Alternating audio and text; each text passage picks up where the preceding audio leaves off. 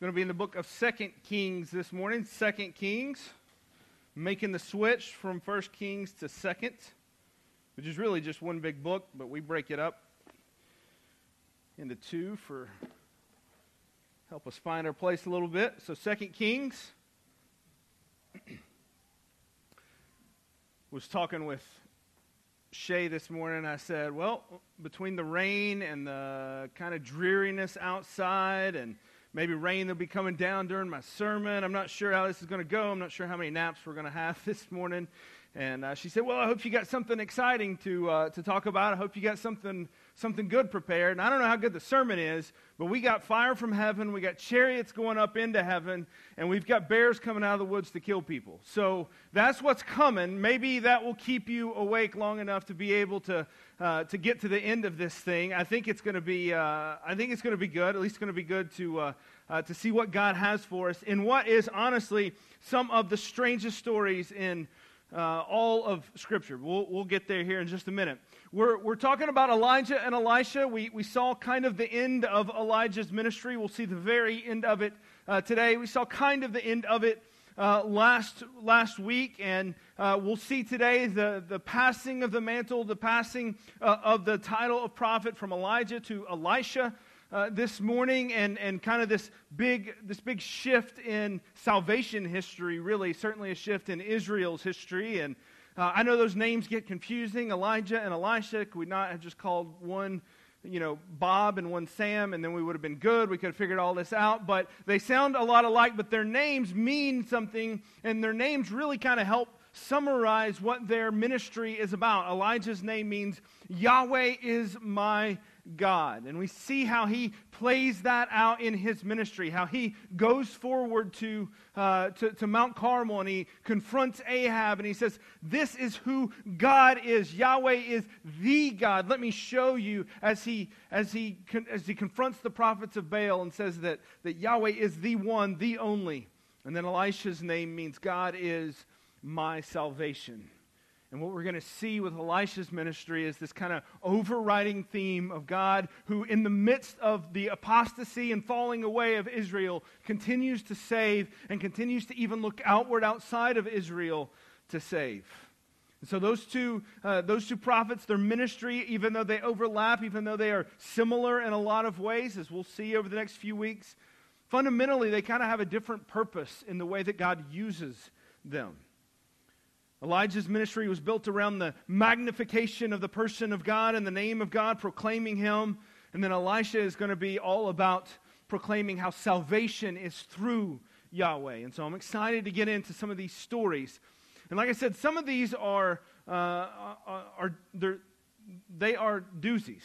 There's some crazy stories that we're going to cover in the next uh, few, few weeks. I think Elisha's ministry alone would probably, would probably uh, cover about five of the top 10 or top 15 weirdest stories that you will find in the, in the Bible. I think I told you about a sermon series that I saw that was called Elisha. Things Get Weird.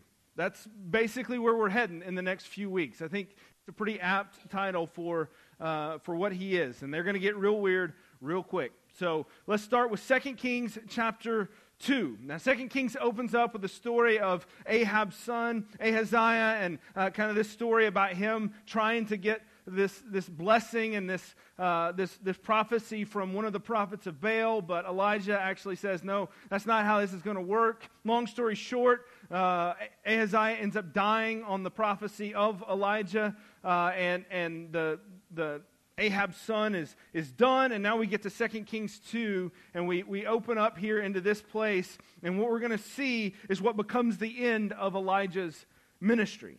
It wasn't the ministry he wanted, it wasn't the ministry that he had planned, but it was still a spectacular thing to, to watch. He still holds the place as Israel's kind of first major prophet, and he was still able to see fire fall from heaven and God do the spectacular. He saw some amazing things. But then Elijah runs into a problem with his ministry. The main problem that he runs to is God decides that it's time for his ministry to be done. That's, as, that's as, as clear as it gets in the text. it doesn't give a reason why. It doesn't say why it's time for Elijah's ministry to be done, just as it doesn't give a clear reason for why God doesn't allow Elijah's ministry to kind of run its course as he had hoped. Uh, we, we, we don't get any of that really here. It's just, it's time for it to be done. Uh, and, and, and the narrative here gets a little strange because it kind of zooms in on a few exchanges between Elijah and Elisha, but it, it never really tells us what to make of these exchanges so much as it just records them for us. So let's read in 2 Kings chapter 2, verse 1, and, and see uh, kind of how this dynamic plays out between the two of us. Now, remember, uh, Elijah, after coming down from Mount Horeb, goes and anoints Elisha as his successor, but it takes six years to get to this point before Elisha is actually ready to assume that role. And Elijah continues in his role as prophet until then. And that's where we get here. Verse 1. Now, when the Lord was about to take Elijah up to heaven by a whirlwind, that's the first sign things are about to get weird. Elijah and Elisha were on their way from Gilgal. And Elijah said to Elisha, Please stay here, for the Lord has sent, sent me as far as Bethel. But Elisha said, As the Lord lives and as you yourself live, I will not leave you. So they went down to Bethel. And the sons of the prophets who were in Bethel came out to Elisha and said to him, Do you not know that today the Lord will take away your master from over you? And he said, Yes, I know it. Keep quiet. Now, I have no idea what that's about. I don't know how they know. I don't know how they found out. I don't know how Elisha knows. We don't know if Elijah knows. But these guys know. And that's all that, this, that the, the, narrative really tells us. It's all it, it gives us is that all these people know. Elijah may or may not know, but Elijah is about to be taken up into a whirlwind. Keep on going. Elijah said to him, Elisha, please stay here, for the Lord has sent me to Jericho. But he said, As the Lord lives, and as you yourself live, I will not leave you. So they came to Jericho, and the sons of the prophets who were at Jericho drew near to Elisha and said to him, Do you not know that today the Lord will take away your master from over you? So these guys know in this city too. And he answered, Yes, I know it. Keep quiet. So this is the this is the, the, the dynamic that's going on here. This is kind of what, what's happening is, is Elijah keeps going to these different cities, and he's got business to tend to in these cities, and he keeps telling Elisha, You stay back, you don't come with me. And we don't really know why. We're not 100% sure what's going on there. But it seems as though Elisha is, he's kind of trying to shake him. Any of you that grew up with like a younger sibling, you know what's going on here. It's like, would you just leave me alone? Would you just stay back, leave me alone? Get, I got stuff to do. Will you just quit driving me, driving me crazy? Uh, but uh, Elisha's like, no, I'm not going anywhere. I'm going to be stuck right here at your side. You cannot shake me. Uh, we're not going anywhere. So these guys, everybody seems to know, but nobody's really talking about it. Everybody's got to be quiet about it. It's, it's, it's, it's kind of a strange, uh, a strange thing. And then we get to this place, and, and Elijah takes off his cloak. He throws down his cloak into the, uh, the, the, Jordan River where, uh, where they're at, and the Jordan stops flowing. And from there, the two walk across to the other side on dry ground. And Elijah turns and asks Elisha a question. And this is verse 9 where we pick up here. When they had crossed, Elijah said to Elisha, Ask what I shall do for you before I am taken from you. So Elijah clearly knows something is up here. He says, Ask what I shall do for you before I am taken up from you. And Elisha said, Please let there be a double portion of your spirit on me. And he said, You have asked a hard thing. Yet if you see me as I am being taken from you, it shall be so for you. But if you do not see me, it shall not be so. We may have a hint of what was going on here with Elijah. Maybe.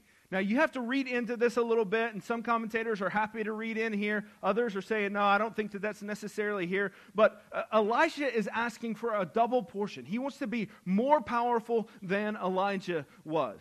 He wants this, this extra kind of mojo as a prophet, and he wants to surpass even what Elijah has done. And so maybe some have concluded that Elijah just wasn't ready to be done with his ministry, and he certainly wasn't ready to hand it off to his successor, who would have even more power than he would have. Maybe there's some jealousy there. Maybe it's just the fact that he wants to, he wants to have that ministry he always wanted, but it looks like Elisha might be getting that kind of ministry. That's total speculation, but that's some of what, uh, what has been thrown out there. But, but here we are at this place, and what we know is about to happen is Elisha has made this request. He said, I want a double portion. Elijah says, That's hard. I don't know if we can do that. Here's how you know if you get this. And what he says is, If you see me taken up, then you will get this. And this double portion that Elisha is asking for, I know it kind of sounds like he's being greedy. Like, make me more powerful than you were. Make me have a better ministry. You know the ministry you wanted? I want it. I want you to bless me with the ministry that you wanted. It sounds like he's being a little greedy, but really, this whole language of double portion, this really goes back to more like inheritance language. The first son was due a double portion from the father. That's how it was, it was set up to work. And if you'll remember, whenever Elisha became the, uh, became the understudy to Elijah, I don't know if you remember this, uh, I think it's in chapter 19 of 1 Kings. When he becomes the understudy, what he does is immediately he, he, he kills his, his oxen that he was using to farm. He burns the plows. He is all in on his ministry. He leaves his family. He leaves his profession. He leaves his security. He leaves all of this stuff. He's all in on, on, on, the ministry of Yahweh and succeeding and being, being with Elijah. And so, some of what he is asking for is undoubtedly the same thing that he would have gotten from his father had he stayed at home.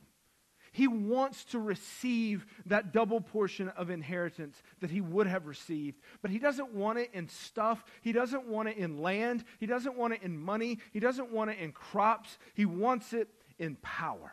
He wants to be able to stand up and have the kind of ministry that he knows will make a difference. Now, this is frustrating. It has to be frustrating for Elijah. And Elijah says, Man, I don't know. We'll see what happens. If it, if it happens this way, as I kind of lay out, then so be it. That's how this works. And what we begin to see here is that, that this, this ministry that, that Elijah once wanted now is, is, is, is gone. It's just not going to happen the way that he wanted it to. And that's where we have this story of how Elijah's ministry finally comes to its end. Verse 11. And as they still went on and talked, behold, chariots of fire and horses of fire separated the two of them, Elijah and Elisha. And Elijah went up by a whirlwind into heaven. And Elisha saw it and he cried, My father, my father. Again, this comes back to that inheritance. He's, he looks at Elijah like a father. The chariots of Israel and its horsemen. And he saw him no more. And then he took hold of his own clothes and he tore them in two pieces. And he took up the cloak of Elijah, literally taking his, his clothing and he had, that had fallen from him. And he went back and he stood on the bank of the Jordan, went right back to where they were before. And then he took the cloak of Elijah that had fallen from him and he struck the water, saying, Where is the Lord, the God of Elijah? So he's basically testing, Do I have this, this kind of power that Elijah had? I just saw Elijah do this miracle. Now let's see if I can do this miracle. So he says, Where is the Lord, the God of Elijah? And when he had struck the water, the water was parted to one side and to the other, and Elisha went over. So we know that the, this gift that, uh, uh, of the power that Elijah had has now been conferred over to uh, Elisha. And so, in a matter of two verses, we see the end of this powerful ministry of Elijah. But it's not because he died, it says it's just because he was taken up.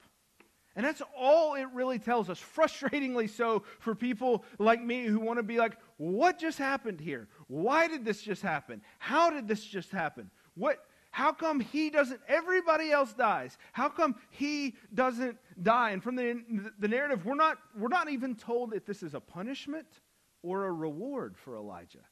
The, the assumption is that it's an award or a reward because he's he doesn't get to he, he doesn't have to die. But we're not, we're not really sure. Depending on how you read it, you could read it uh, either way. We don't know if it's a punishment or a reward. We just know Elijah is no more. He's just not here anymore. He's done. He's gone. I would love to stand up here and tell you this is some kind of spiritual reward that awaits you if you live your life well for God. You can just avoid this altogether, step out into a tornado, and you're good. That's what I would love to be able to tell you. But that's not how it works. We're not told this in the narrative. We're not given anything like this. We have no idea exactly why this happens. In fact, the only reason that we're given for why, specifically, why Elijah is taken up is so that Elisha could see it. That's the only thing that the text tells us is that, that he's taken up specifically in a place where Elisha could see it happen. So if Elijah was trying to kind of dodge uh, uh, uh, Elisha getting this, uh, this double portion, well, God's just making sure, nope, okay, if that's the, if that's the rules, then I'm going to make sure that Elisha gets to see this. And Elisha gets to see it. If anything, from what we can read in the text, this whole scene is not for Elijah's benefit, but for Elisha's. And so now, after Elijah is taken up in this fiery, dramatic scene of horses and chariots, Elisha walks back over to the river, repeats the miracle that Elijah had just done, and confirms that, that, that Elisha has now taken over for Elijah in his ministry as prophet to Israel.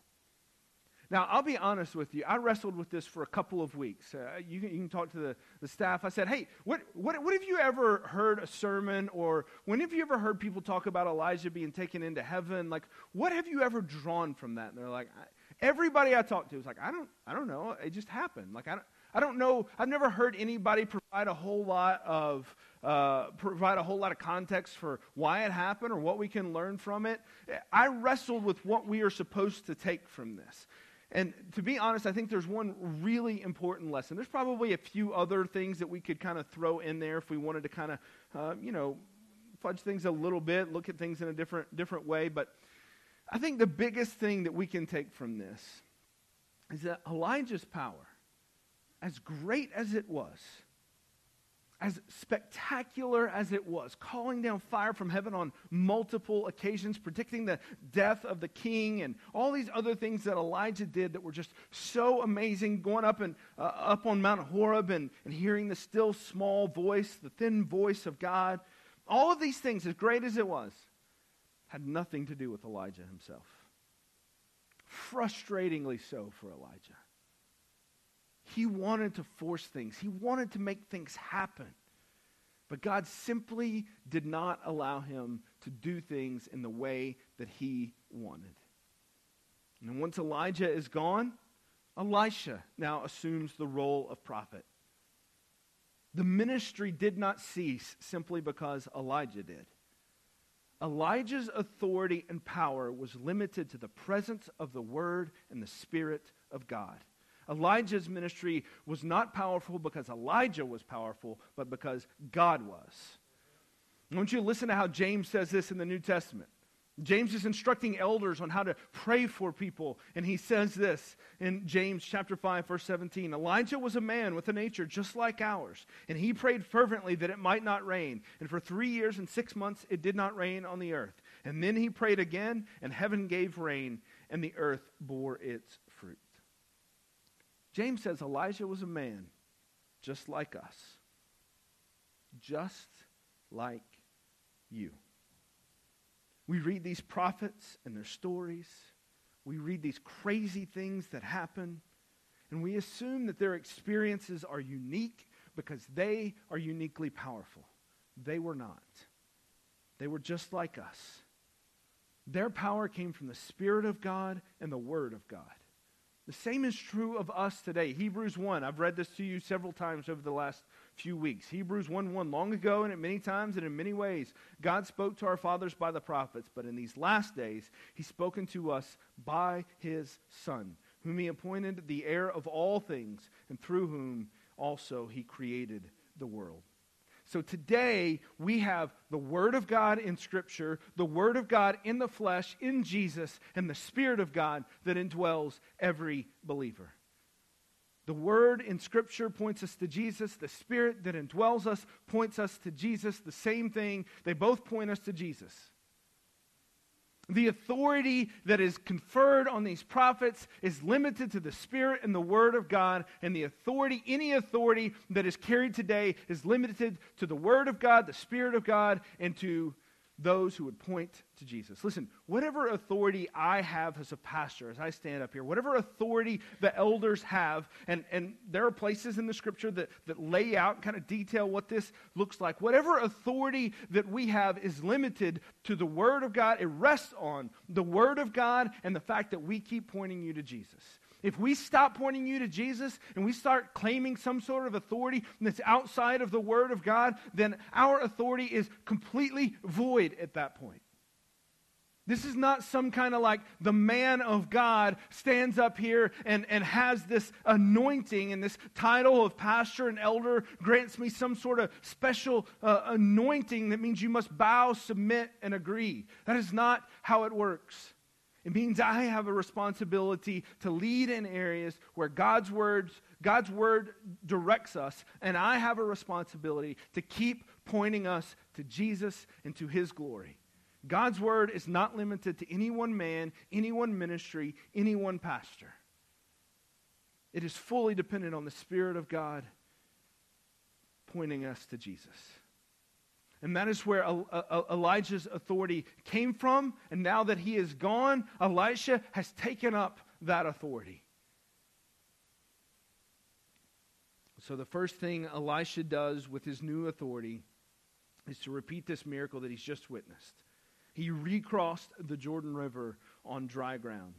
Now, we don't have time for this. I'm going to give you one, just a, a few little things I'm going to point out here. But if you want to do a pretty cool Bible study this week, I want, you, you, do this Bible study. You, you, spend a, you can spend a lot of time on this, and it'll, it'll blow your mind a little bit.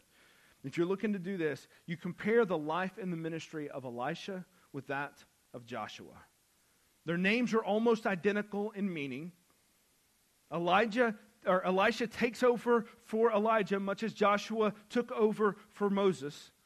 Elijah's first crossing of the Jordan is reminiscent of the first crossing of the Red Sea, and Elisha's second crossing of the Jordan is reminiscent of uh, Joshua's crossing of the Jordan to take the, the, the, the promised land in Joshua 3. And after Joshua crossed the Jordan, they set up 12 stones as a memorial uh, for what God had done and, and, and do you, does anybody remember the first place that they went after they crossed over the Jordan? Anybody remember? Nobody? Now, pop quiz, you failed. It's Jericho. They go to Jericho, the story of, of, of their, their takeover of Jericho, right? The first place they go is Jericho. And where is the first place that Elisha goes? It's Jericho. It's three little verses, but I love this story here. I want you to listen to 2 Kings chapter 2, verse 19. Now the men of the city said to Elisha, Behold, the situation, situation of this city is pleasant, as my Lord sees, but the water is bad. This is the city at Jericho. Uh, but the water is bad, and the land is unfruitful. And he said, Bring me a bowl and put salt in it. And they brought it to him. And then he went to the spring of the water, and he threw salt in it, and he said, Thus says the Lord, I have healed this water, and from now on neither death nor miscarriage shall come from it. So the water has been healed to this day, according to the word that Elisha spoke. Now, it is easy to move right past that. Like, okay, he, he, he, he cured some spring, he purified some spring. What does this have to do with anything? What makes this so good is that this is a peek into how God works so often. Elisha, the new Joshua, makes his way to Jericho where Joshua had been. And when he gets there, they bring him this water and they tell him, Don't drink this water because it's made this land unfruitful. What we find out is that it had, had, mis, had caused uh, loss of life, it had caused mis, uh, miscarriages, it had caused all kinds of problems within the city. And so whenever he gets there, uh, he, they, say, they say, Don't drink this. And we find out that this water is causing uh, these, these miscarriages as though the city is, is cursed. And that's because it is cursed. It's cursed uh, in part because after the city fell, Joshua had placed under a, a curse anyone that would try and rebuild the city of Jericho. And now we have the new Joshua, but instead of calling for the redestruction of the city, Remember, if Joshua has said nobody is to rebuild the city, but now he's going to the city that has been rebuilt, a, a, very likely outcome would be that the prophet would walk back into the city and say, This was not supposed to rebuild. It shouldn't be rebuilt. Shouldn't be here. It should be gone. I call for the, the redestruction of this city as we saw it in the days of old. But he doesn't do that. Instead, he walks into the city that should not exist. And instead of condemning it to redestruction, he fixes their problem. He purifies their water supply using some, some salt. It's not because the salt had any kind of value. The salt is emblematic of a purification uh, ritual that uh, that, that would happen. And, and it, I find this story so beautiful because it gives us a glimpse into the heart of God in a place where we would not expect to find it. Elisha offers healing and mercy instead of judgment. Even for a city like Jericho that never should have been rebuilt. It did not deserve that kind of mercy and that kind of grace. Yet that's exactly what they received from God at the hand of Elisha. Christian, this morning, there, if you hear nothing else out of this sermon, can you not can you not identify with this city and the people of this city the mercy of God like this, that He gives it to you when you do not deserve it? When you have failed, when you have been warned, and when you have failed again, when you have deserved punishment. And yet, when you come to God, you come to His Word, and then you are indwelt by His Spirit time and time again, you receive grace and mercy. That is enough for us to rejoice in this morning. That we can find mercy in places we have no business even looking for it, let alone actually finding it. Most of all, in the depths and the darkness of our own hearts. Which brings me to our next story that could not be more different in its tone, that could not be more different in, in, in its, its outcome, and a story that would be funny if it weren't so flat out terrible. All right, 2 Kings chapter 2, verse 23. If you don't know the stories in the Bible, you're getting ready to get your mind blown, okay? He went up from there to Bethel, and while he was going up, this is Elisha, and while he was going up on the way, some small boys came out of the city and jeered at him, saying, Go up, you bald head! Go up, you bald head! And he turned around, and when he saw them, he cursed them in the name of the Lord and two she bears came from out of the woods and tore 42 of the boys. And from there he went on to Mount Carmel, and from there he returned to Samaria. What in the world? Did we really just read a story in the Bible where a bunch of kids make fun of a guy for being bald and he sends a bear out to kill him? That's exactly what we just read. What in the world does this say about God if his prophet can do this kind of thing? What, what do we make of this? I've been in conversations with people that have pushed this story back to me and said, That's your God, no thanks, you can have him. No thanks, not really interested in that. What, what does this say about Elisha? And what does this say by proxy about his God? Is God really that thin skinned that he can't take a joke about a bald head? Is he really going to, is, is this really how this is going to, this is going to work? I, I probably shouldn't say this. I saw, I saw somebody who, who, who did a, a sermon on this, and he said that he wanted to, he, he wanted to name his sermon on this, Bears Win by 42. That, I knew Jacob would laugh at that one. But what do, we, what do we make out of this? This is a crazy story, and it seems terrible. What do we make out of this? This story is troubling. I don't care how you look at it. I don't care how you, how you, you, you go through this. But these verses actually contain a lot that teach us about Elisha's ministry and about how God intends to be known. So, the first thing to understanding this story is we have to understand that there's really a lot going on in just a few verses. The first, first the key is where this takes place. Where this takes place. Elisha is traveling outside the city of Bethel. Now, Bethel, the, the, the, word, it should mean the house of God. But that is not what the city of Bethel has become known for.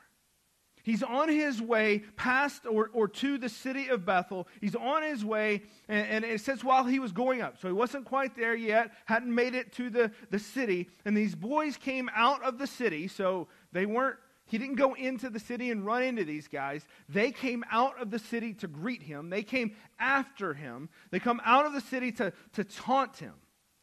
So, so there's a couple of things that are happening here that we need to understand that in, in order to help us really have a fuller picture of what's happening. So first, we need to know why Bethel is such a key place to this story.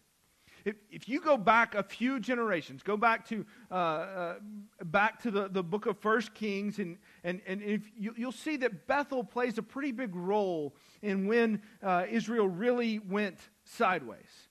And if you'll remember, we talked about this the very first week we talked about the book of Kings. The two kingdoms split northern kingdom, southern kingdom. The southern kingdom, the capital was Jerusalem. Well, that's important because what that means is the southern kingdom got the temple. The southern kingdom got the place where you're supposed to go to worship Yahweh. Now, they didn't always do great in having that. It wasn't the advantage that it should have been. But what that meant is that the northern kingdom had no place to go and offer their formal worship. And what we saw was that the king at the time, Jeroboam, set up, uh, he, had this great idea that he would set up kind of their, their own new temple. Their own new temple. And where did he set that temple up? In Bethel. And that temple, the, what sat outside that temple, or, or really as a part of the, the courtyard of that, that temple, were two golden calves. Does that ring a bell? So, exactly the, the, the, the, the idolatry that was happening in, in Exodus. Now we fast forward, we got the city at Bethel, the two golden calves, this new temple. And what, what they said is this would be the new place for you to go to worship. Don't go to worship at the temple of Yahweh. Come here to this temple, temple where you can worship Baal. The golden calves are set up, and, and Bethel was to be the hub for that. So now these guys, several generations later, would have been steeped in the worship of Baal. They would have had, they would have, they would have had no need for a prophet of Yahweh to show up in their town. So when they saw this guy coming, they set out to intimidate him and prevent him from messing with their city. Not only that, it, it, it could have said they were all killed. It doesn't. It says specifically 42 of them were killed. So it's likely that there were far, far more than 42. There were, there were probably 50 plus that were coming after Elisha. And the translation here says small boys, but that's not a great it, this is not like a bunch of toddlers coming out to him. This is not what we're, we're talking about. This is somewhere between the ages of 15 and 25 to 30 that this word would be used to describe. And there's even some indication that this word could have been used also to describe some of the young, uh, the, the, the, young attendants to the, uh, to the priest in the service of the temple. Now, it's, it's kind of iffy. Some people think that that is what it is. Other people are like, nah, it's not so much what it is. But either way, this isn't a bunch of like little kids. This is older, uh, in probably high school to college age, that are coming out here. And they're coming out against one guy, Elisha, and they're trying to intimidate him, and they're trying to scare him and to keep him from bringing the word of God and the power of God into this city. So, with all that context, we have a different story at work here. Large group, 50 young men, come out of the city upon seeing Elisha. They have sought to, at minimum, intimidate and taunt him to keep him from coming to the city. If not worse, we don't know what would have happened had he not called the bears out on them. In mocking the prophet, they are very, very clearly trying to keep the prophet and therefore keep Yahweh from messing with their town and with their gods. It's bad enough that they are mocking a prophet. To mock the prophet would be uh, tantamount to mocking God.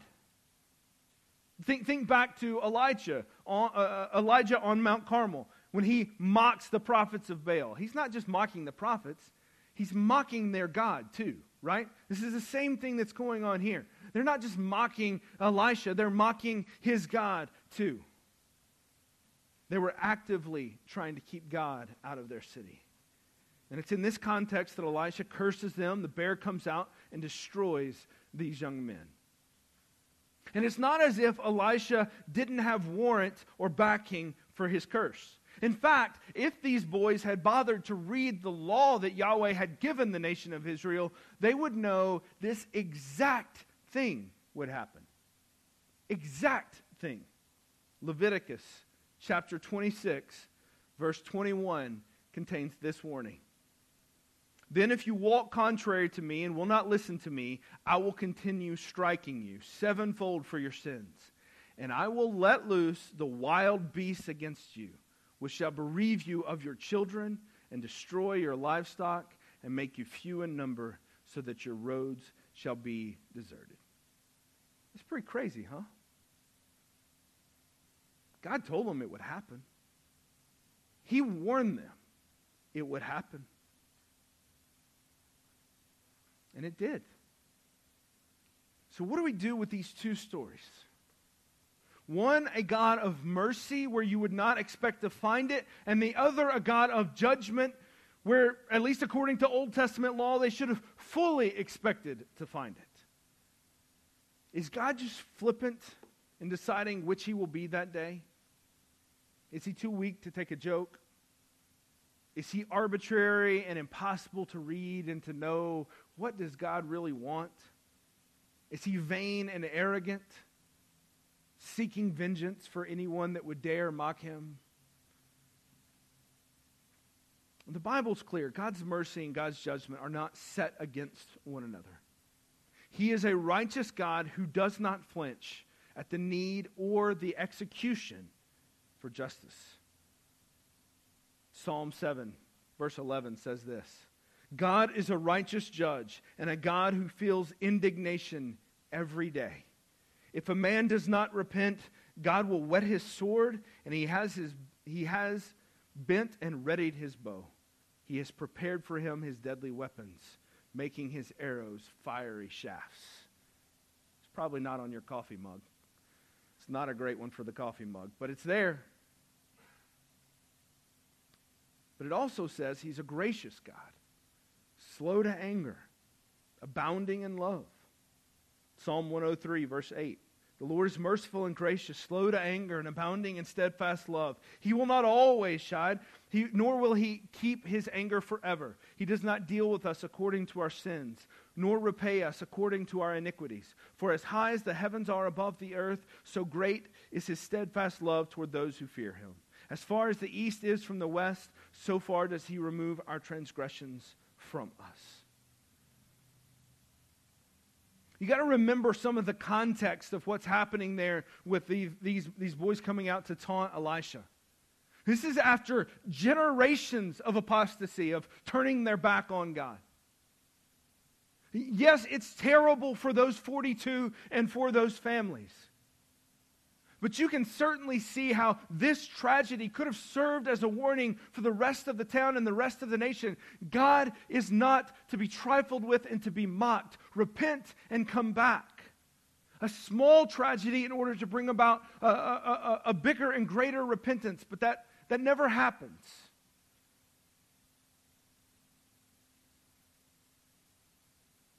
He does not deal with us according to our sins, nor repay us according to our iniquities. I once heard that referred to as the riddle of the Old Testament. How can a God be a righteous judge who fe- a, God who feels indignation every day? This means that he doesn't turn his back on the sins. He feels it, he sees it, he knows it. How can that God, a righteous judge, not deal with us according to our sins, nor repay us according to our iniquities? How can both of those be true? Those are in direct contradiction with one another. Either he's not righteous because he doesn't deal with iniquity, or he is righteous and he does deal with it and he gives the, the punishment that is deserved. The answer to that, of course, is found in Jesus.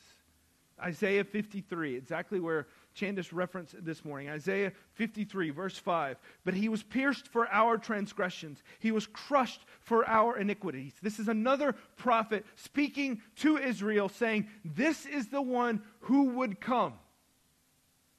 The one to look, the suffering servant that would come, pierced for our transgressions, crushed for our iniquities. Upon him was the chastisement that brought us peace, and with his wounds we are healed. All we, like sheep, have gone astray. We have turned everyone to his own way. And the Lord has laid on him the iniquity of us all. It's the riddle of the Old Testament, hinted at by the prophets of God, w- warned about the absence of, of, of, of, having someone to step in by the prophets of God, answered in the person of Jesus, who, who the, the, we learned about God through the prophets, and in the book of Hebrews, he says, Now we know about God because of what he has done through Jesus. The riddle only finds its answer in Jesus. Where God shows that he is righteous, he is just, where, where he whets his sword, he has bent and readied his bow, and Jesus is the recipient of that blow. Jesus is the recipient of, of, of the, the deadly weapons and the fiery shafts that God has lined up, deservedly so, for us. Just as if we were the city of Jericho, not deserving mercy, not expecting mercy. And yet, in, G, in, in Jesus, God maintains his righteousness and his graciousness. It's the beauty of the gospel. It's why we show up here. It's why we worship. And it's why we point to Jesus every time we can. Every Sunday we point to Jesus. The one who endured that pain, who suffered for our transgressions, and was crushed for our iniquities. Will you pray with me? Father, this morning as we read these stories, this morning as we consider these texts that are, that are so, so outside of our own experience and so uh, hard for us to fully see what is going on, I pray that you would open our eyes to your grace and to your mercy. That you would open our eyes, that we would understand exactly what it is that you have done for us in the person of Jesus.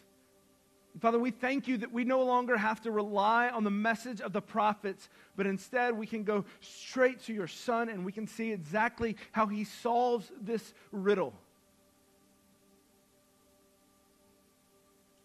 And how we can know you as both righteous and gracious. Father, this morning, for those that have not, that have not given their sin and their lives to Jesus, for those that have not that have not understood what that is about, for those that are still outside of, uh, of you, that are outside of Christ. I pray that, that these, these words of God's justice and how He does not overlook unrighteousness and sin, Father, I pray that that would strike their hearts. That they would recognize that, that where it says that your, your bow is, is, is readied, that at this moment that bow is right for them. But Father, I, I praise you that you are slow to anger, that you are gracious in love, that you are that you you abound in those things.